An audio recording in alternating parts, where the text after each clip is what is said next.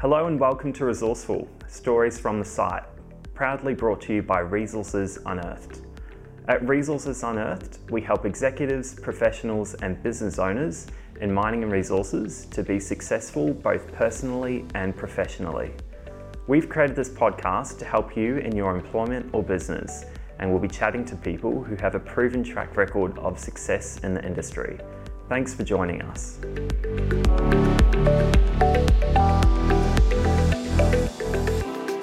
Hi, my name is Brett Cribb, Managing Director and founder of Resources Unearthed, and welcome to Resourceful Stories from the Site. Today I'm joined by Leigh Neindorf. I've known Leigh for over 30 years. Let's just say Leigh's working career predates that period. So Lee spent almost four decades working for MIM, Xstrata, Glencore in various positions at Mount Isa in his stellar plus 40 year career, he witnessed a lot of change and significant evolution in mining methods at Mount Isa and no doubt across the globe as well. I'm sure our listeners can imagine it would have been a very interesting being part of that change while watching and participating in it for over 40 years. I think we're in for a real treat hearing about Leigh's experience and his stories from the site. So, wherever you are, sit back, relax, and enjoy this episode of Resourceful. Welcome, Leigh, and thanks for joining us today. Thanks, Brett. Well, I guess I'm doing this podcast on the basis where uh, I'm sort of celebrating 100 years since the discovery of Mount Isa. I thought it would be uh, appropriate to do the podcast and recognise the significant contribution Mount Isa has made to the mining world. Yeah, for sure. To begin with, would you tell us how and where you started in the mining and resources industry? I guess it goes back to as a child in country South Australia, I was always interested in rocks. My uncle of mine would take me out looking for different specimens in the local hills. And as that fascination grew, I had the opportunity to gain a degree in mining from what is now the University of South Australia. One of the requirements to completing the degree was to do two eight week working experiences and to complete uh, appropriate reports. First, I completed at Mount Isa Mines. And the second was a place called Kanmantoo Mines, which is in the Adelaide Hills. During graduation, a couple of mates of mine said they were working in Western Australia and that there was plenty of work for young mining engineers. So I followed their lead and was thrown off the deep end, so to speak, until I was involved in an incident where a very experienced underground miner and I were involved in a serious blasting incident. I realised we could have been severely injured or even worse. Just to uh, expand on that story a little bit, the more experienced miner had come to show me how to charge my face and how to cut and light fuses. He was hauling, hauling ore from his stope and he was the job furthest from the plat. But we completed charging on my face and lit the fuses. We climbed down from the scraper platform to the full rake of trucks and headed off to pick up the miner from the closest job to the plat. We arrived at his job. I climbed up the ladder and all I could see was smoke. The third miner had left the job. He'd already lit his face and was nowhere to be seen. The more experienced miner I shouted that we should run. We both scampered down the haulage drive and it was not long before shots started going off, probably less than 100 metres away. There's no written procedures, nothing. Arriving back at the plat is where I saw my first underground fight. It was the night that I wrote to Mount Isa Mines. Four months later, I was back in Mount Isa. There were inductions, procedures, training, and significant experiences to be learned and applied. I guess this was gold for a young, newly graduated mining engineer. It would have been a very interesting experience watching all that happen. I can imagine. Yeah. Could just see the fight going on. Over time, you were with Mount Isa and you progressed and went to different positions. And from what I've seen, you had a bit of a technical interest. So, how did that evolve for you over time? And what did you do along the way? I'm returning to uh, Mount Isa after that experience. I was put on the same training scheme as the mining engineers, but I wasn't actually put on what was called being the graduate scheme. That was one significant difference, which meant that I wasn't guaranteed a staff position at the end of my uh, underground training. So I spent nearly the next two years working on quite a number of different mining contracts underground.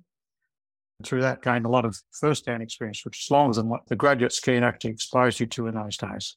I was then eventually offered a staff position in mining research as a field research engineer. I guess my initial thoughts research. What is that in mining? But through this exposure, it allowed me to see things in a different way. Quality, well managed research, both in the lab and in the field, which then could be applied to make mining methods safer, more productive, and cost effective. A number of roles followed in production in the copper mine, working at X41, construction, supervision, some foreman work, drilling and blasting and mine planning. Very much enjoyed the drilling and blasting role. I was responsible for the design of many, many mass blasts. One such blast was over one and a quarter million tonnes in less than three and a half seconds. 200 millimetre holes, deck charged with pyrotechnic delays and multi-channel exploder boxes.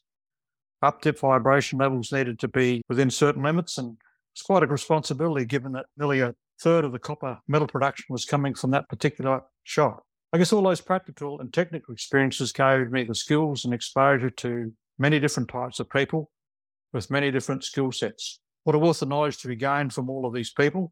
I enjoyed all of the different roles, some more than others. I found that there was always something new, challenging, and something to learn in any role.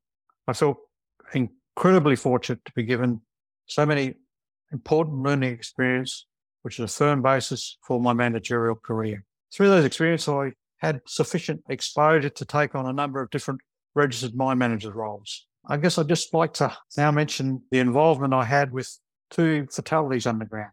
I was the registered mine manager and was involved with two different instances, both great learning experiences. Unfortunately, we lost two people through it. First was in Mount Isa, and the second when I was a manager at uh, Ravenswood Gold Mine, which is a fully owned subsidiary of Mount Isa Mines. There's a lot of commonality in both the instances. Both involve the uncontrolled movement of material, and both situations are written and known procedures. If they'd been followed, we wouldn't have lost two people. If procedures are not followed, the consequences can be catastrophic. As a manager, you must always ensure there are processes and places to establish good procedures, ensure that people are able to understand and utilise them, and what the potential is if they're not followed to sobering thought when you're dealing with all those sorts of things. And no, certainly I had similar experiences, but different. Fortunate that I never had that personal exposure, but that I've witnessed through quite a few of my colleagues over time, including yourself. Well, you take those things on board as well, and there's great things to learn from those things as well. So that's the positive. That one of the few positives you can take out of it.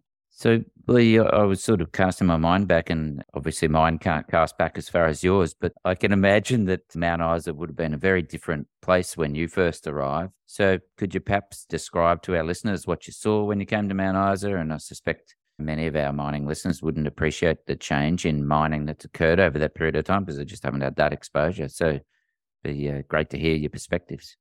The thing that initially struck me about Mount Isa was the great community spirit it was in the mid 70s, and Mount Isa was a thriving and growing city of almost 30,000 people. The workforce at the mines was approximately 5,000 people, and they worked hard and played hard. The majority of people came from somewhere else and often didn't have family close by, or friends became almost like family. I was fortunate that my wife Jeanette was born and bred in Mount Isa. Jeanette was one of 10, so spending time with family was, was easy for us. We had a busy social life. We made many lifelong friends, and a lot of whom are still around today. Spend time with when the opportunity arises today. And it was the same when we moved to Ravenswood. So, what do you it?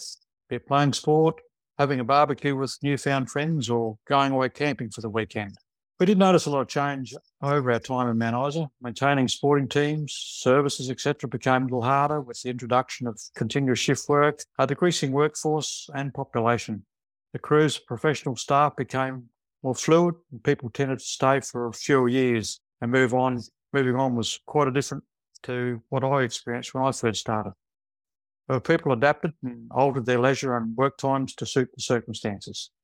Yeah, it's certainly what I recall about Mount Isa, that very social atmosphere. And as you said, everyone comes and most of the time they're away from family. So you establish some long term friendships. Probably similar in a lot of the bigger mining towns around the country where people lived. Yeah. Definitely. Definitely. So, Leigh, over 40 years of working in Mount Isa, you'd also seen and been part of a lot of change. What changes were you most impressed by or found had the biggest impact?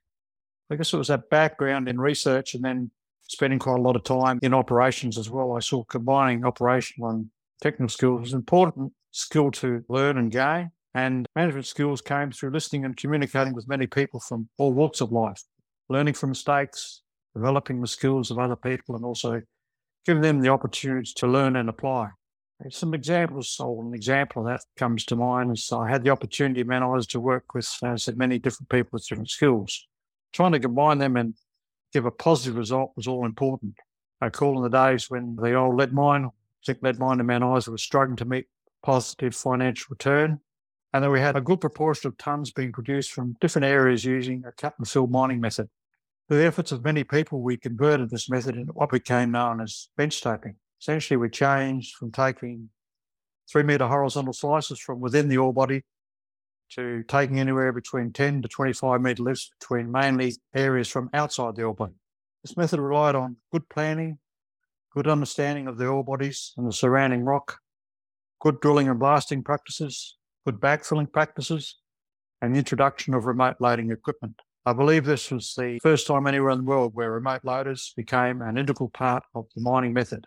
All of these ingredients were necessary to ensure that this method worked. Many people were involved in this transformation operators, supervisors, geologists, planners, rock mechanics, maintenance personnel, researchers, trainers, electronic and mechanical engineers all had their part to play.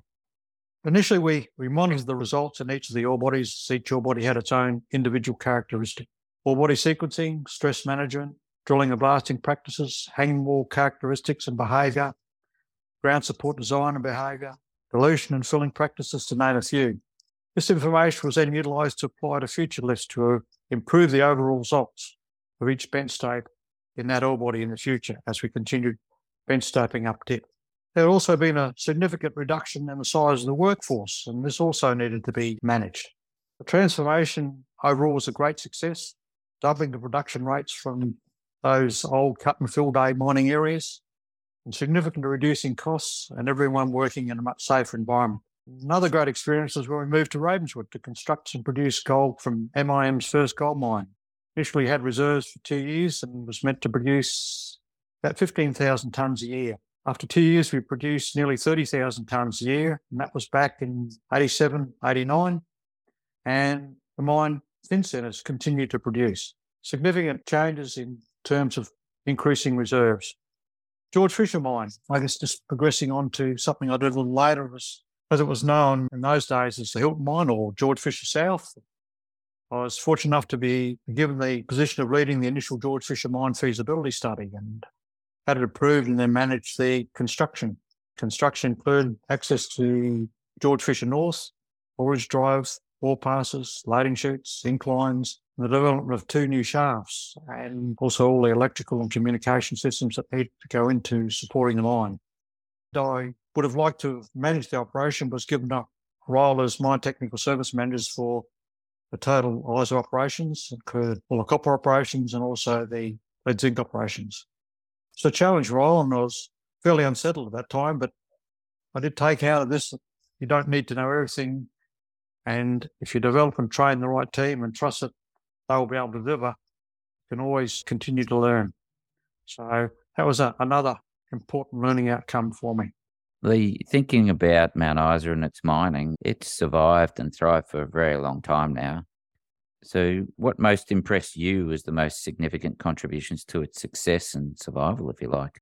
Coming here as a young engineer and just learning so much from all the old mining foremen, they had just a significant wealth of knowledge, practical experience that could not be underestimated.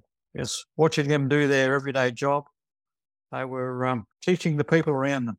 I found it pretty important to remember that you can always learn from a lot of other people's experiences. And uh, those all form and gain a lot of knowledge. And I guess imparting that knowledge onto anyone was absolutely critical to any ongoing success.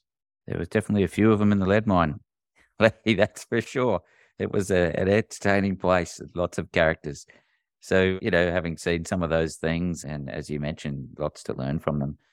Is there any sort of exposure that some people who you found inspiring or any you'd care to talk about the qualities which you admired or things you found over time that you learn about or anything like that? I could name lots and lots and lots, but uh, there's just so many of the, the wealth of experience over that length of time of such a large mine, both in the copper operations and the zinc lead operations, was just phenomenal. And just seeing those guys work with the supervisors, working with the crews on the job.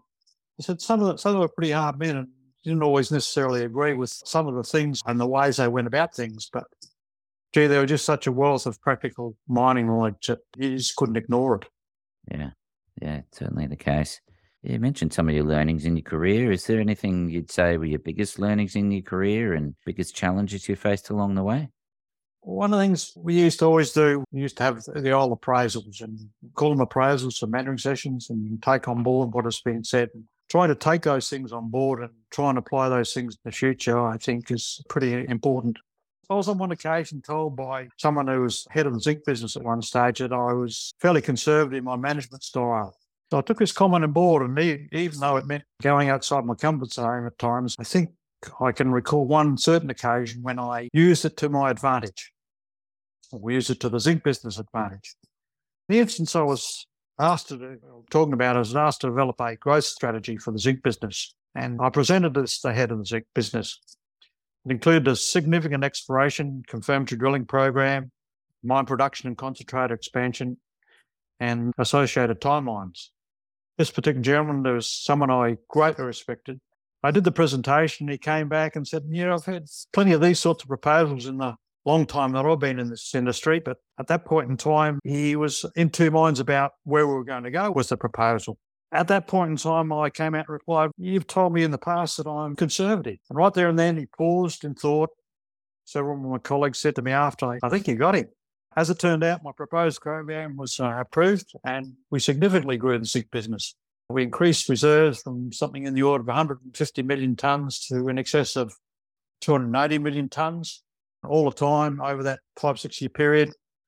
We were obviously mining reserves and mining at significant rates, but still managed to almost double the actual overall reserve.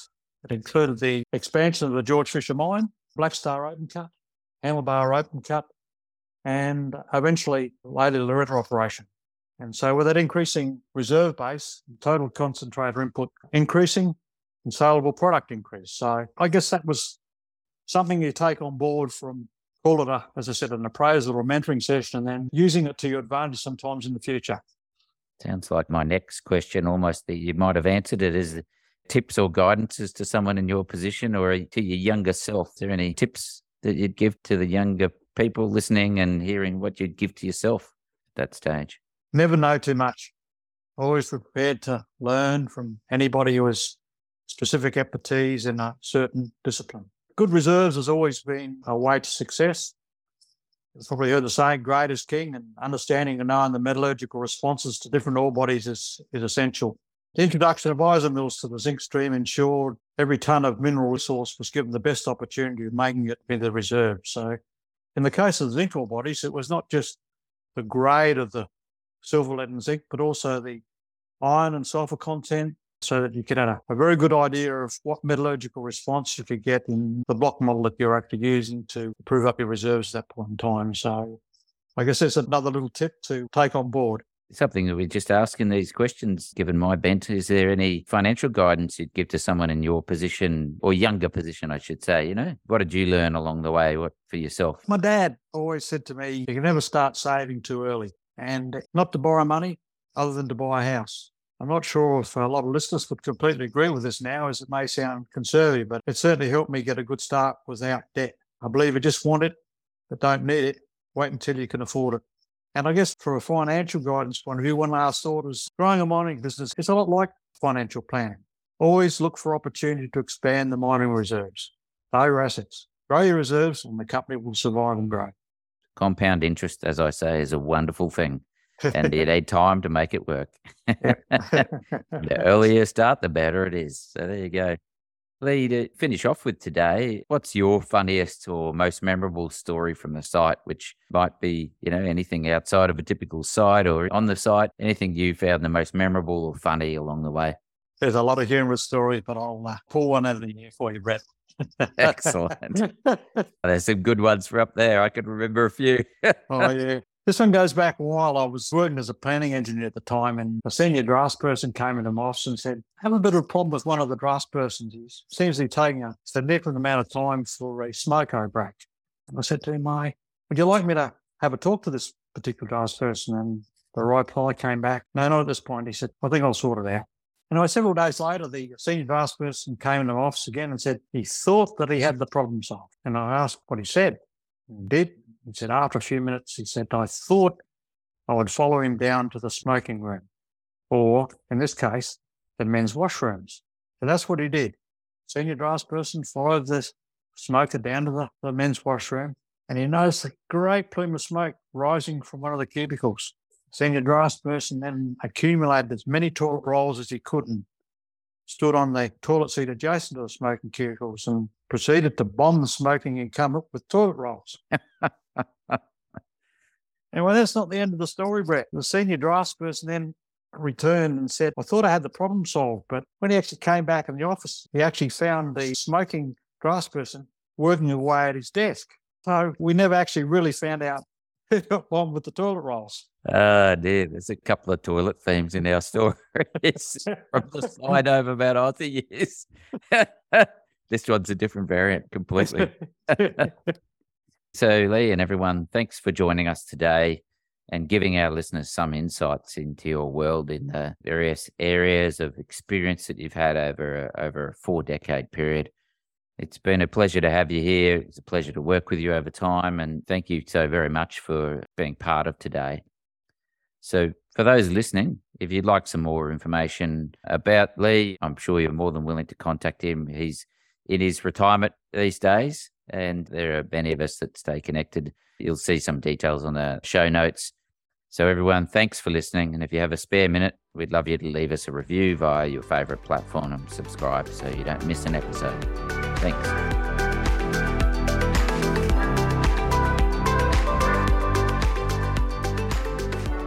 Thanks for listening to this episode of Resourceful Stories from the Site. We'll be back in a month with more tips and insight from our other industry leaders. We'd love to connect with you. You can find us on all the usual social channels and our website, resourcesunearthed.com.au. Make sure to subscribe to our podcast on your favourite platform so you never miss an episode.